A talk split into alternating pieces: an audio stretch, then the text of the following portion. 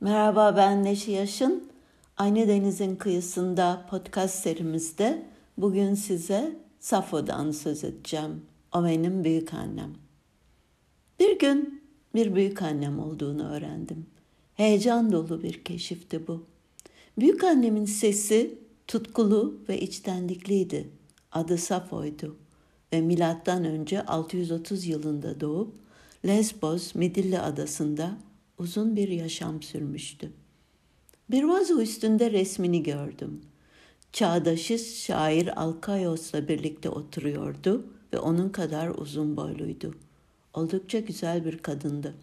Birilerinin onun için biçimsiz kanatlı bülbül demesi kıskançlıktan olmalıydı.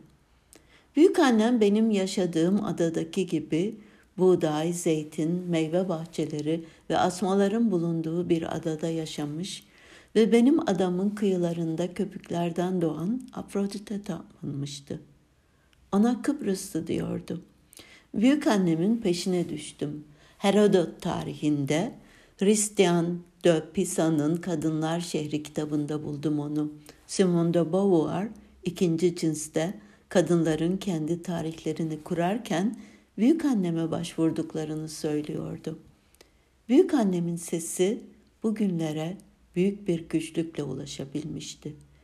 Milattan sonra 380'de İstanbul Piskoposu Gregory of Nazianos yapıtlarının nerede bulunursa yakılmasını emretmişti.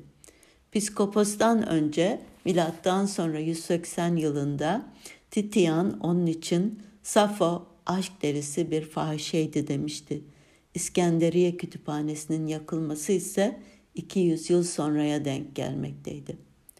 Hele orta çağ büyük annemi hiç mi hiç sevmemişti. Papa 7. Gregory bütün yapıtlarını İstanbul'da ve Roma'da halkın önünde yaktırmıştı. Dördüncü Haçlı Seferi ve Bizans'ın düşünsü sırasında şiirlerinin de ne kadarının imka edildiyse bilinmiyordu. 1987 yılında Grenfell ve Hunt adlı araştırmacılar Mısır'da büyük annemin papirüs üzerine yazmış olduğu şiirleri bulmuşlardı sonunda.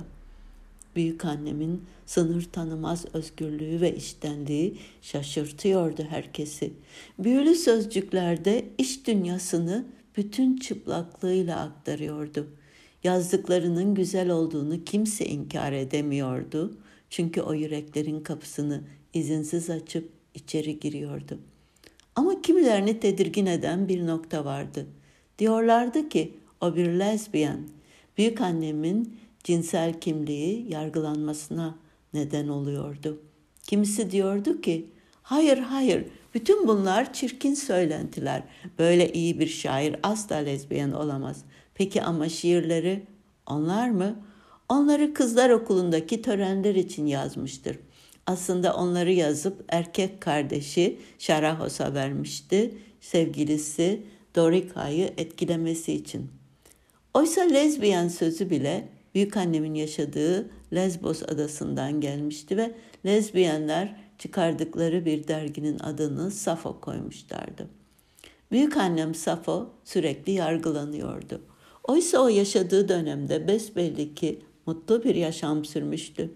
Şiirlerini kendisi gibi eşcinsel olan Kavafis'inkileriyle karşılaştıran Willis Barnstone şöyle diyordu. Safo ile Kavafis aynı dünyada yaşıyor gibi görünüyorlarsa da tensel zevkin anısı, anların büyük coşkusu ve eşcinsel aşk yaşantısında toplumsal ve kültürel dönemleri nedeniyle Safo'nun izole, kendi kendine yeterli ve hoşgörülü dostlar çevresi ve Kavafis'in anlık onay görmeyen ilişkilerindeki aşk deneyimi radikal biçimde farklıydı.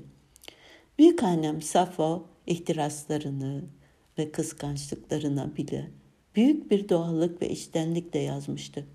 İş dünyası duru bir göl gibi pırıl pırıldı. O birey olmayı başarabilmiş ilk kadınlardandı.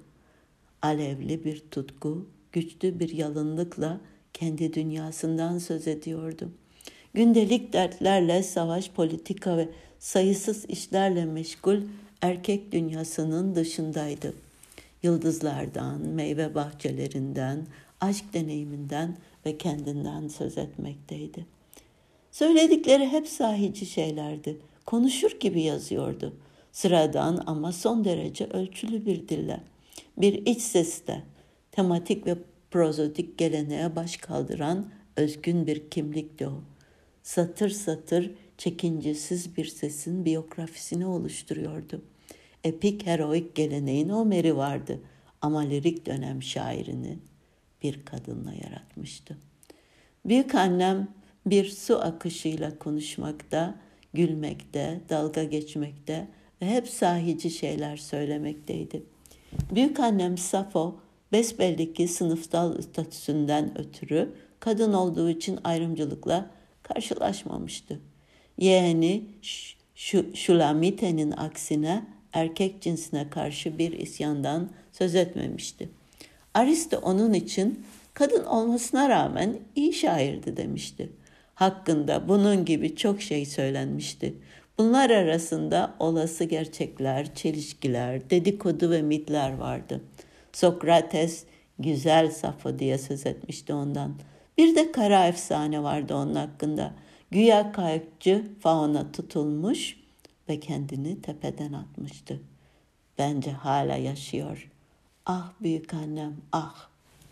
Ve bir şiiri büyük annemin o bir kahramandan ötesi. Benim gözümde bir tanrı o. Yanında oturmasına izin verilen adam. Sesinin tatlı mırıltısını dinliyor mahreminde o fettan gülüşünü hızla kalbime attıran. Karşıma çıkarsan birden konuşamam dilim tutulur bir ince alev dolanır tenimi. Göremem hiçbir şeycik. Tınısını işitirim yalnızca kendi kulaklarımın. Ter içinde kalırım, ürpertiyle sarsılır gövdem. Ve daha bile solgunken kuru otlardan, ölüm hiç uzak değil bana böyle anlarda.